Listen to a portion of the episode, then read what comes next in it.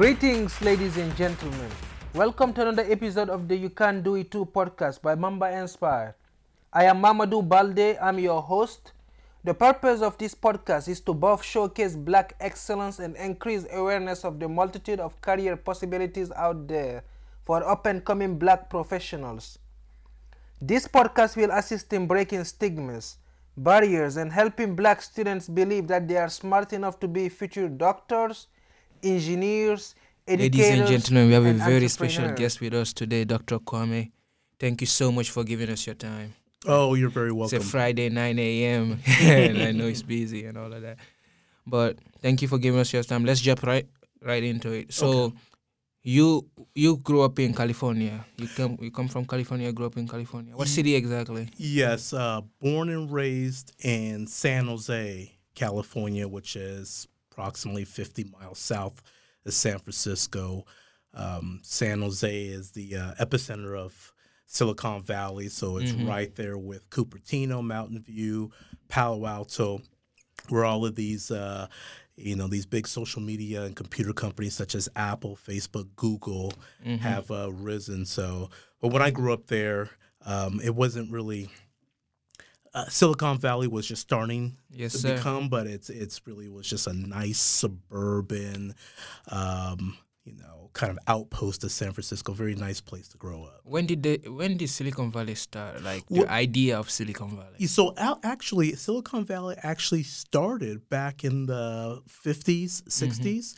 It was actually, it really got its recognition when United States started pushing for the space exploration. Yes, sir. So, Stanford, who was a big academic powerhouse, started to have some of its engineers and whatnot that were associated with Stanford start to build companies, HP and some other chip companies, which really helped fuel the engineering for the rockets and whatnot. And from there, with the chip being really designed and manufactured there, that really started the whole boom of Silicon Valley. Yes, sir. But I heard that's what Austin gonna be like in a couple of years. Well, it's growing. Unfortunately, I ran away from California to leave all of the congestion, the high price. Yeah. And now I'm really starting to see, like you said, Austin. Yep, Austin's starting to follow that path. But Austin's still a beautiful place to live. Wow. So what was growing up like in that atmosphere as an African-American man during that time? Sure. San Jose, like I said, is very diverse. I went to public school there in the east side of San Jose. In my high school, we're talking about probably 20%, 15, 20% African-American, another 25% Asian, probably about 30% white, and the remainder Latino. Very diverse place. So I love that environment. Friends of all colors, all backgrounds, speaking multiple language, eating great food. Bay Area has some great food, so it was a great place to grow up and be just exposed to all of that. Unfortunately, I didn't realize that wasn't the world at large. Yeah. Around what year was that? So I was born in 1973, so I basically, high school, college was from 80s to 91. Definitely. And I'm guessing during that time, none of the things that was happening in LA haven't started yet. Well, when I was in college is when we had the riots. Yeah. So when I was doing my undergrad at UC Santa Cruz, Santa Cruz is right along the coast, close to San Jose. Yes, sir. That's when we had the Rodney King riots down in LA. But LA is far removed from Northern California, so we weren't directly impacted by that. Okay. Yeah. Okay. So growing up, was education an expectation for you or a privilege? Was it something that... I'm first generation Ghanaian American. My parents are... Actually, my entire family was born and primarily raised in Ghana, which is a country in West Africa. And I think it's very common for immigrants, first generation immigrants to be raised with this expectation that, you know, education is a privilege.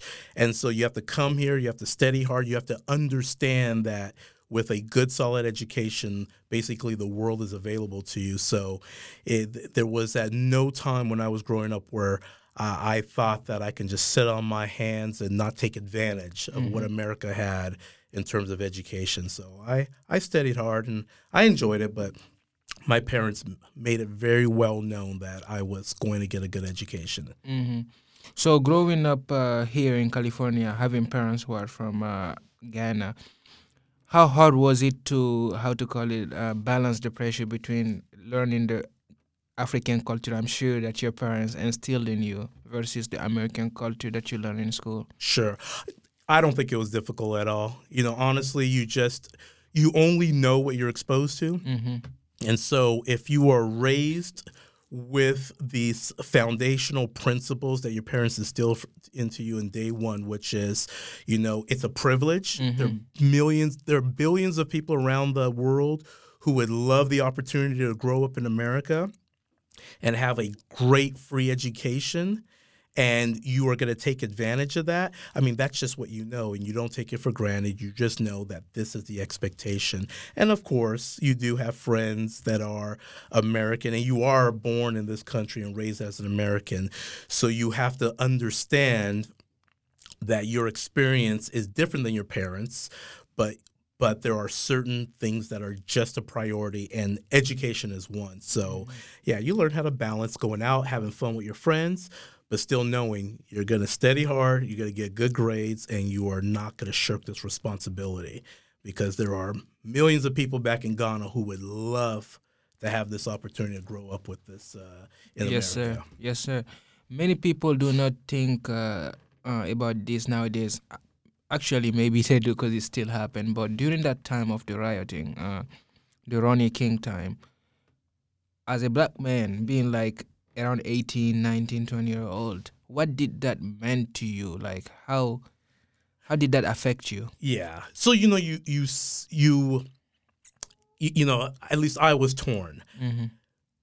You understand the frustration of the African-American community, in which you see someone who is essentially innocent being brutalized by the police, captured on video, and yet still being acquitted. And knowing that if that happened to someone who was not black, if that happened to someone that was not black, that they most likely the police would have been convicted. So you see the frustration of community, the unfairness. This happens, of course. That is just one incident that happens probably on a weekly basis in those communities. Wow. It just happened to have been captured on video and broadcast for everyone to see. So you understand why people are frustrated and why they feel like they have to vent out, because there's no one there to actually truly give them justice. However, on the flip side, you can see that, unfortunately, the main people being hurt by the rioting is the actually African-American community itself, right? Mm-hmm. Buildings are being burned down. Police, National Guard are being called in for civil unrest. People are being jailed and hurt, and some people even being killed. So you're torn because you see the frustration. You can understand the frustration of decades and decades, centuries of injustice. Mm-hmm. However, in the end, it is that African-American community that's burning, and mainly those people that are suffering. Yes, sir. So wow, and that could have been anybody too. Absolutely, and that happens. I mean, you know, that is just one. You know, that riot just represents one of a long history of riots due to civil unrest, due to injustice in the African-American community over the last centuries. Wow. So after you graduated from high school, you decided to go to UC Santa Cruz. Correct. Right. What did you have to sacrifice to go there? Like, how hard was it to?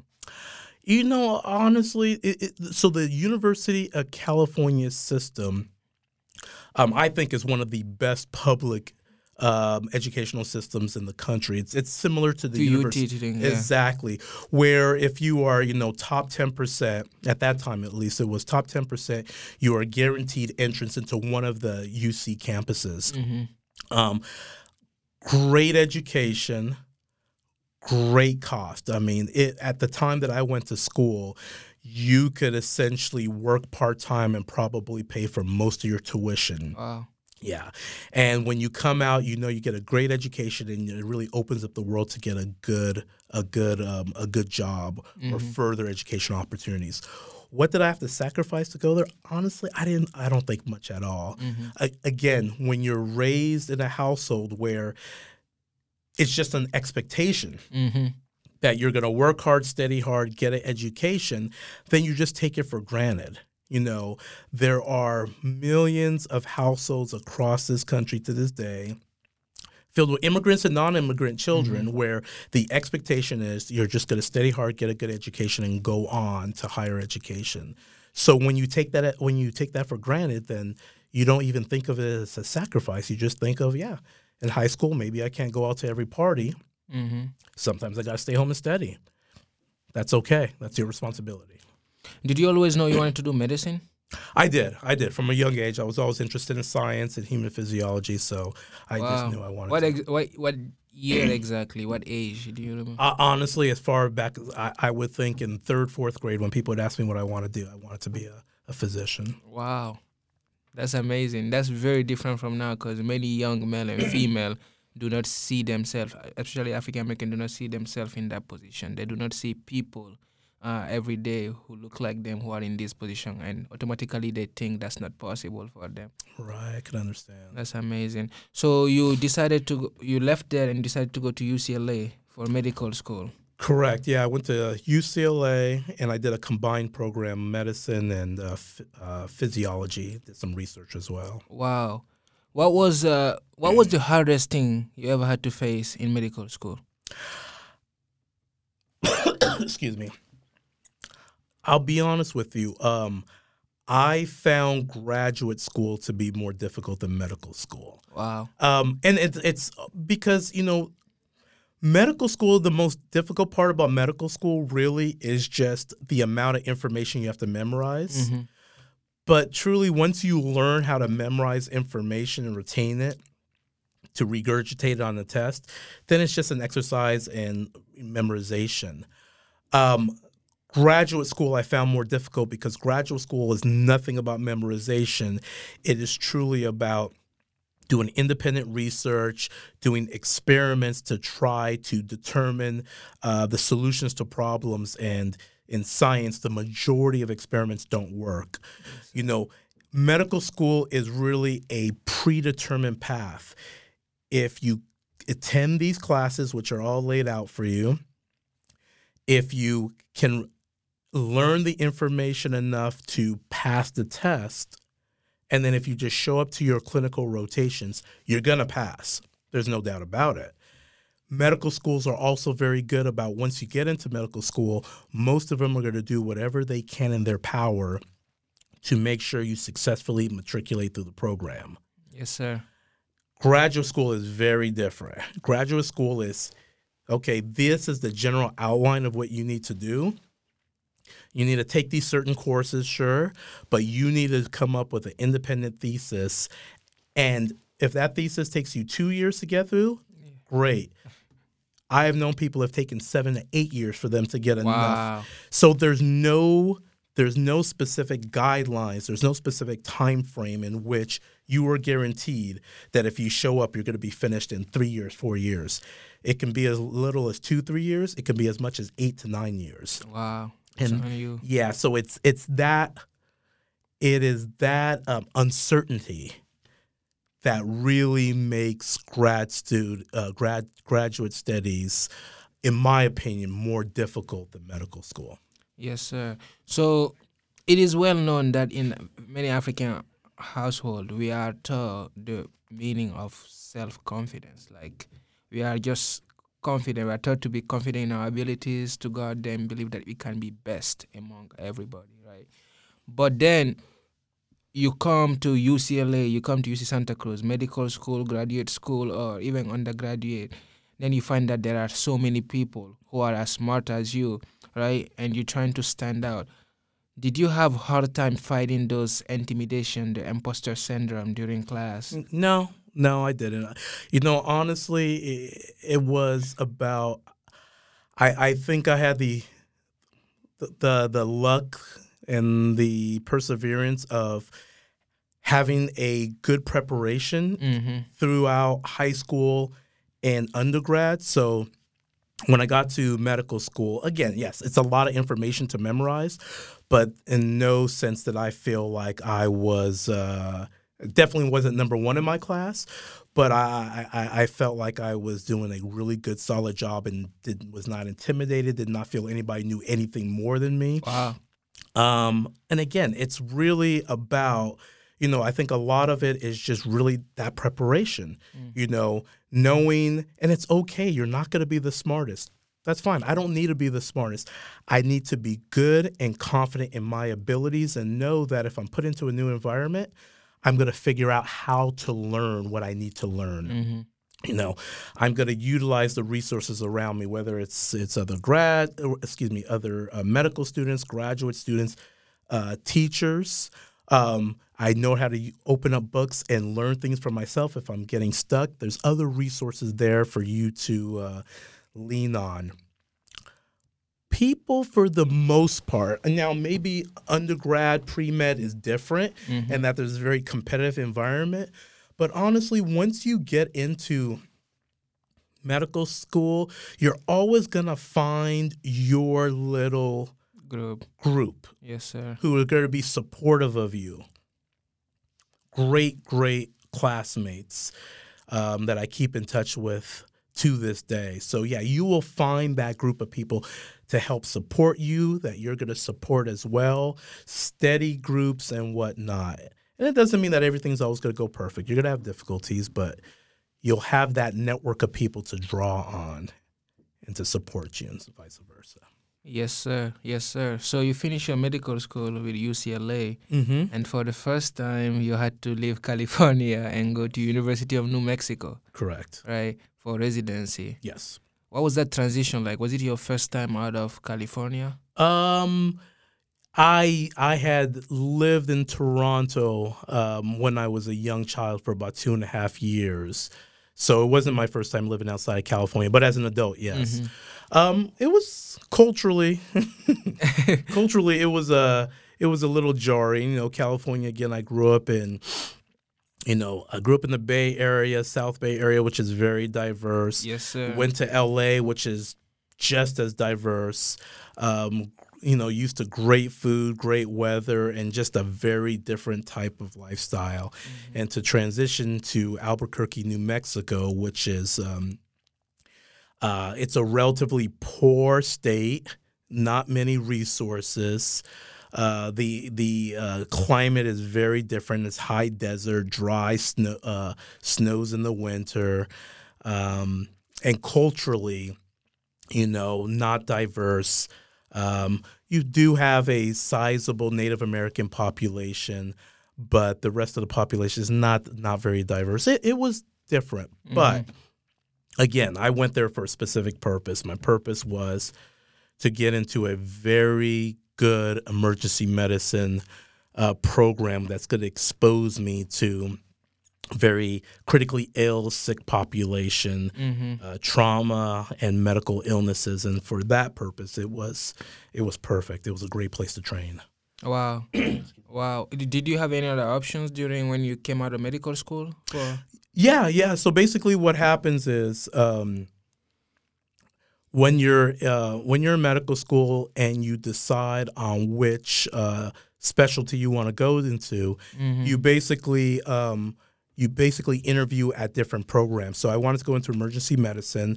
I believe I interviewed at about 12 residency programs around the country. Mm-hmm. I was very adamant that I wanted to leave California. Primarily because of cost of living and congestion. I had enough in California. So I think I only interviewed at maybe 2 or 3 programs in California just in case. But the main programs that I looked at that I seriously considered were the University of New Mexico, which was the one I ultimately went to in Albuquerque. Mm-hmm. I interviewed at a program in North Carolina called the Carolinas, a very, very good emergency medicine program out there. Programs also, one or two programs in the Northeast and forth. But so, yeah. And then basically what happens is you interview at these programs and then you do what we call a match list. So you rank those programs from number one through, in my case, number 12 in terms of the level, in terms of your interest. And I ranked University of New Mexico as my number one program because of a combination of the rigor of the program as well as climate. It was the most temperate climate of all the places that I had went to. I also interviewed in Phoenix. There was a great program down there, but then after a while, I decided I didn't want to be exposed to 110 degrees most of the year weather. So then you came to Texas. Then I came. I wound up coming to Austin. So, but yeah, so I ranked it. University of New Mexico was my number one. Luckily, they also ranked me high as well. So I matched into their program and spent 3 years there. Wow, that's amazing. So coming out of medical school, how hard was it to choose that specialty, emergency medicine? You know, it wasn't too. For me, it came down to emergency medicine or cardiology. Okay. Those were my two top choices. I was one of those people that I essentially liked every rotation I went on. Wow. Yeah, you know, even gynecology, which a lot of males don't like. I loved gynecology. Didn't love OB as much, but obstetrics, but I loved gynecology. I liked internal medicine fine and whatnot. But for me, it basically came down to I had a very strong interest in cardiology, ion channels and the functioning of the heart and so forth. But specifically, I was interested in a subspecialty of cardiology called electrophysiology. And when I started really, I had a couple of mentors who were electrophysiologists, and they let me shadow them during medical school. And what I realized was, you know, the training path for electrophysiology is actually way too longer than I was willing to commit to. You know, in medical school, I had already done a combined program, which took me 8 years to do, you know, medical school and graduate school. So by the time I left medical school into residency, I was already about 4 years older than a typical first-year resident. Yes, sir. And so when I looked at how long it would take to do electrophysiology, that is 3 years of internal medicine residency, then it's another, you know, 2 to 3 years of basic cardiology. And then to do electrophysiology, you have to do a fellowship, which is another 1 or 2 years. Yes, sir. So, you know, you're talking a minimum of another 7 or so years of training after I already did 8 years of medical school and graduate school. Wow. And I was like, I just, at some point, you know, you got to be, enough is enough with the training. You just got to get to work. So it was primarily because of that length of training that I decided I did not want to do electrophysiology. What I like about emergency medicine is, again, I loved all my rotations. So I love the fact that, you know, emergency medicine allows me to do and see a variety of different medical and traumatic conditions. And I also realized after a period of time that I was not one that wanted to become a primary care physician and deal with people for years and years and years. I really wanted to address their acute, emergent issue, fix it if I can, temporize it, and then get them on to someone else. And so that's the definition of emergency medicine, dealing with the acute issue. So that's why. That's amazing. So many people know that residency is some of the most atrocious years that many medical students go through, because it requires a lot of hours. You have to spend a lot of hours, and the more hours you spend around the doctors, the better you are, the better you learn, and all of that. What was the hardest moment for you in residency? So let's see. I would say we did a lot of my program at the University of New Mexico was very heavily weighted towards intensive care. Mm-hmm. We did intensive care rotations every year, either one or two every year for all 3 years. And I would say probably the first weeks of ICU rotation as a senior, because the first year you do it as a first-year intern, you are paired with someone who's more senior than you. Okay. So the responsibility is not really on your hands. Yes, sir. You always have someone senior to you that's going to be making the decisions, and you're just kind of helping support them. But as a second year, you become the senior on that rotation. And so you're dealing with the sickest patients that, 2 a.m., they need to have breathing tubes put into them or chest tubes put into them or, invasive big IVs put into their groin or neck. And there's no attending physician. There's no fellow that's in the place with you. So you have to make those decisions quickly.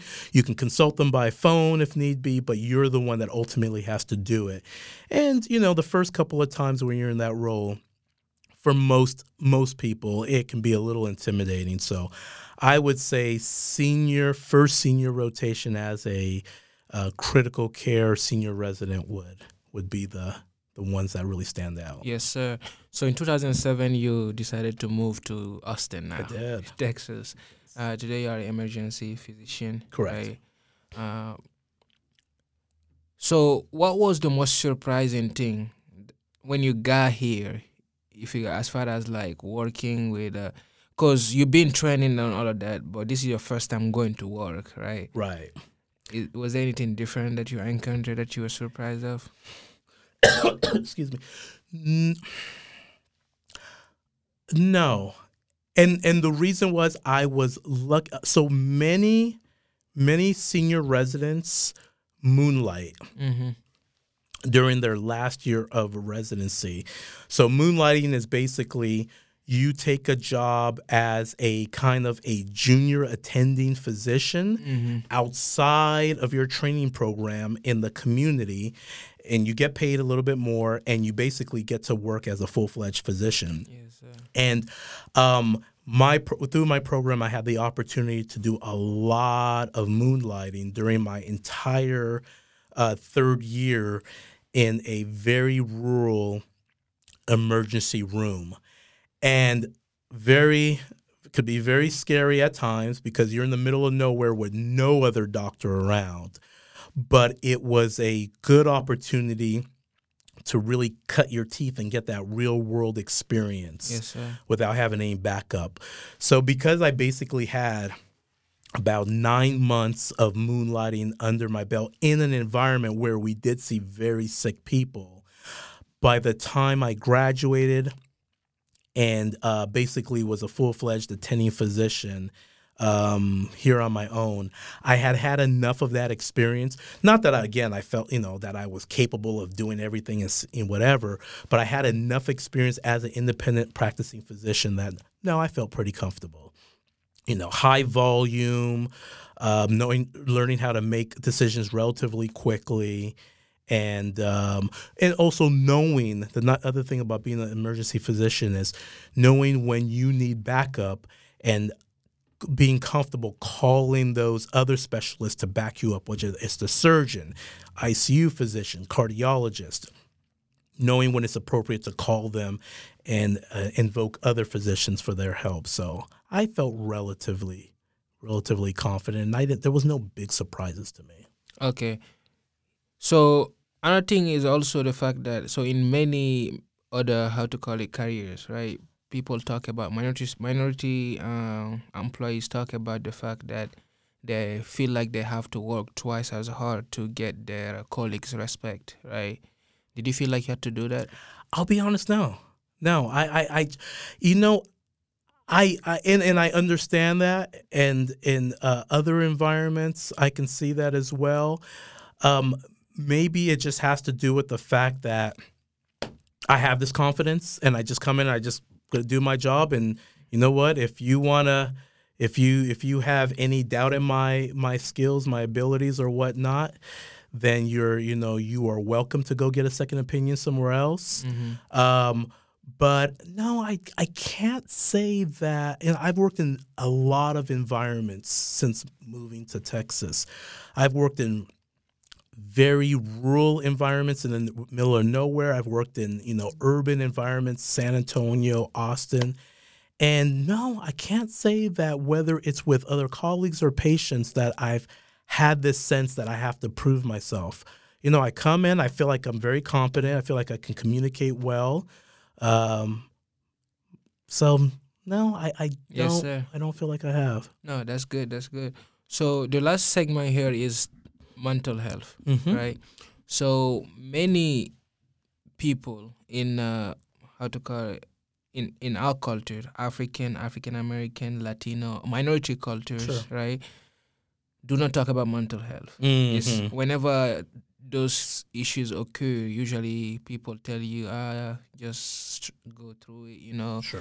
There's no space, there's no safe space to come out and really talk about what you're dealing with. Yes. Right? And I know medical school and resident, the journey to being a doctor is one of the hardest that many people face, yeah. right? And sometimes everybody struggles, and mm-hmm. having a safe place for you to come out and talk to people about it, help make the journey smoother, right? And sometimes most of us have to drop out because we don't have that safe space. Yeah.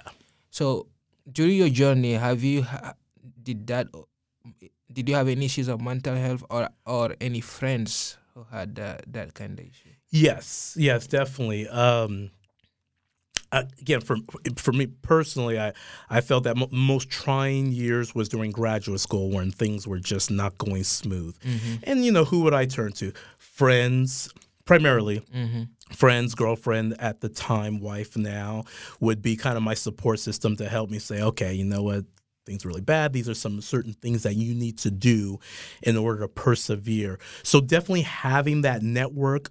Again, when we talk about, you know, when you get to medical school, I can guarantee you wherever in the country you go to medical school, despite what your background is, there are going to be at least a handful of people there that can relate to you, that you feel comfortable with. So the importance is identifying those people early. Yes, sir.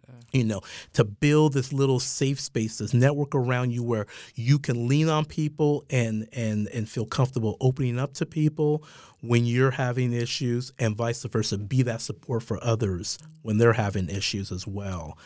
So I had that network around me of people I can vent to, or people who can help give me some guidance or support. There were a lot of medical students and even residents who had some very serious mental health issues, depression, suicidality. It's not unusual, unfortunately, for a medical student to take their life.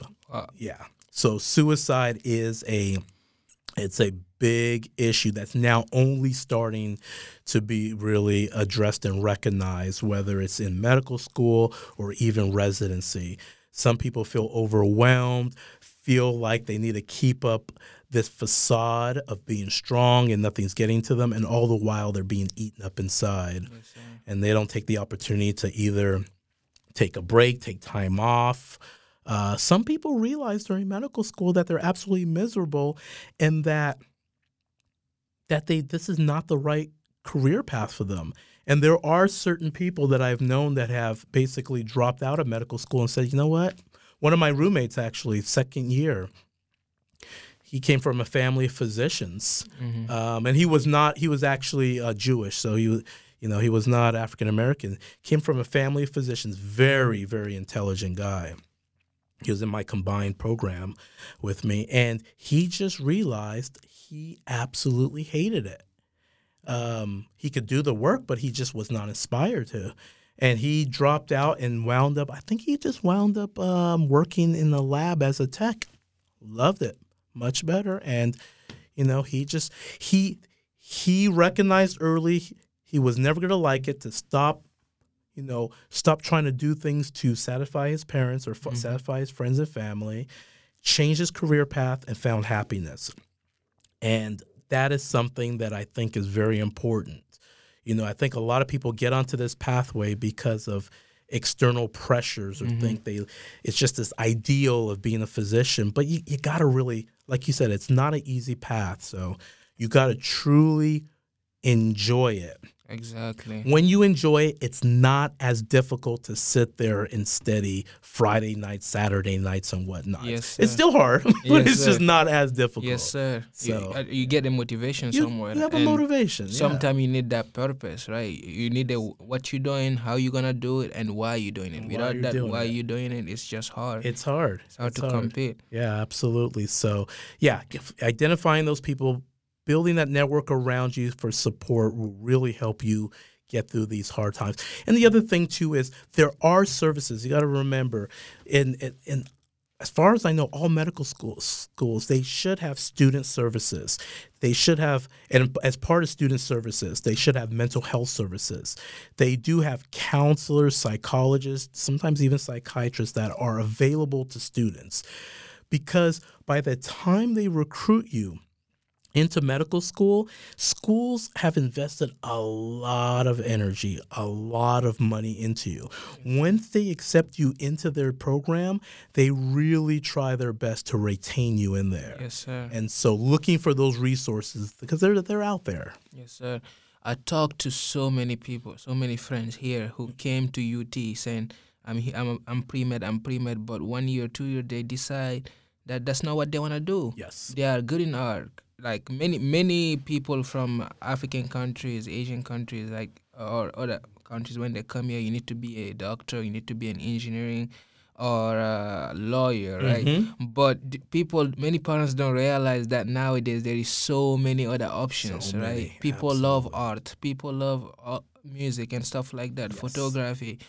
So these students come in here and say, that's not what I want to do. That's not my passion, right? Yes. But the hardest thing is just having that confidence to go back and go against their parents, right? Yes. Just to explain to them, this is not what I want. Absolutely. And of course, it is not easy. I mean, I had a number of medical school classmates exactly in that scenario. They decided, even in medical school, they like, we love medicine, but I want to become a family physician. Yes, sir. But you have all of the pressure coming from the parents. No, you are going to be a surgeon. Surgeons are respected. And I knew this one girl, and she seemingly hated it. But because her parents told her this is what you're going to do, she struggled through it. She became a surgeon, an ENT, and I'm hoping that she grew to love it and appreciate it, but I know at certain periods of time she was very miserable. So yeah, you're right. There's this, it's not easy to buck against the parents, the grandparents and whatnot who have this ideal of what it is for you to be successful, but it is your life. Yes, sir.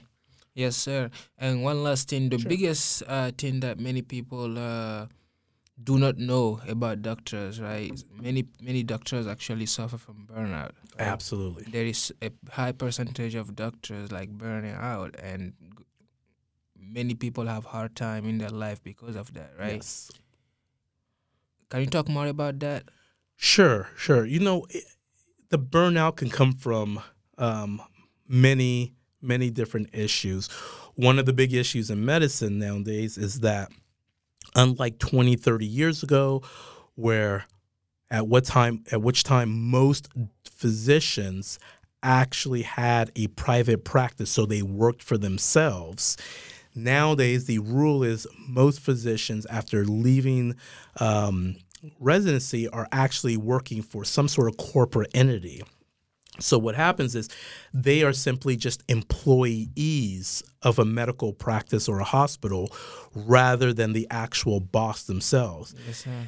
The importance of that is, as an employee, you basically are there just to fulfill a job function and to take directions from your bosses. You don't have as much power to actually dictate the rules and the way that the environment should work. So as a physician, you cannot necessarily say, hey, you know what? I think for the best medical care, I need to spend 25 minutes per patient. your hospital system, your bosses may not like that. They may say, no, that's too much time. We want you to spend 10 or 15 minutes. Mm-hmm. You may not be able to actually dictate the exact kind of patients you want to see. You're a specialist. You're like, oh, I would really love to build a practice that primarily sees this because that's what I have the most passion for. And the bosses may say, no, you can see some of that, but we want you to see all of this as well. Stuff that you're not trained for, stuff that you don't enjoy as much. So basically, you don't have the control of the environment. Yes, sir. Now imagine. You've done 4 years of undergraduate school. You've done 4 years of medical school. Now you've done at least another 3 years of residency. I mean, think about what other careers, what other professions require so much training, and you come out, and now you're essentially being treated. You're an employee. You're a technician. You know, you think about a lot of lawyers, you think about a lot of accountants, you think about a lot of other professionals which have not spent so much time training for their careers, yet they come out and they open their own businesses. You know, you think about law practices. Law practices, even if you're an employee, law practices are basically headed by lawyers. Yes, sir. You think about software engineers. You go work for Dell or something like that. Yeah, you're a software engineer for a big company, but they're headed by people who were originally software developers, and now they can be business people, but they have the training and the insight that you have. They understand what you do. Unfortunately, medicine's becoming different. You do all this training, you're at the top of your career in terms of training, you go out to work for a hospital, and now you have people with no medical training. These people are administrative people. These people are MBAs who are telling you how you are going to do your job. They have no idea what you do. They don't care about what you do. All they care is about the finances and efficiency. That is some of the burnout. People have done this training. They're ready to go out there and do good patient care and try to really build a good practice. And they're being told what they should do with very little regard to the medicine of it. Mm-hmm. It's all about the finances and the economics. There's this frustration. Wow. So that's what the burnout is. And what do I recommend people to do?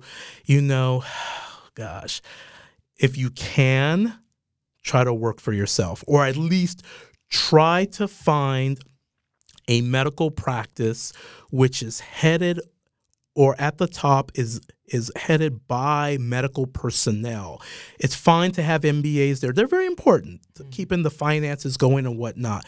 But you really want the vision, the temperament, the environment of your medical practice to really at its core to be directed at good medical care and not just finances. Yes, sir.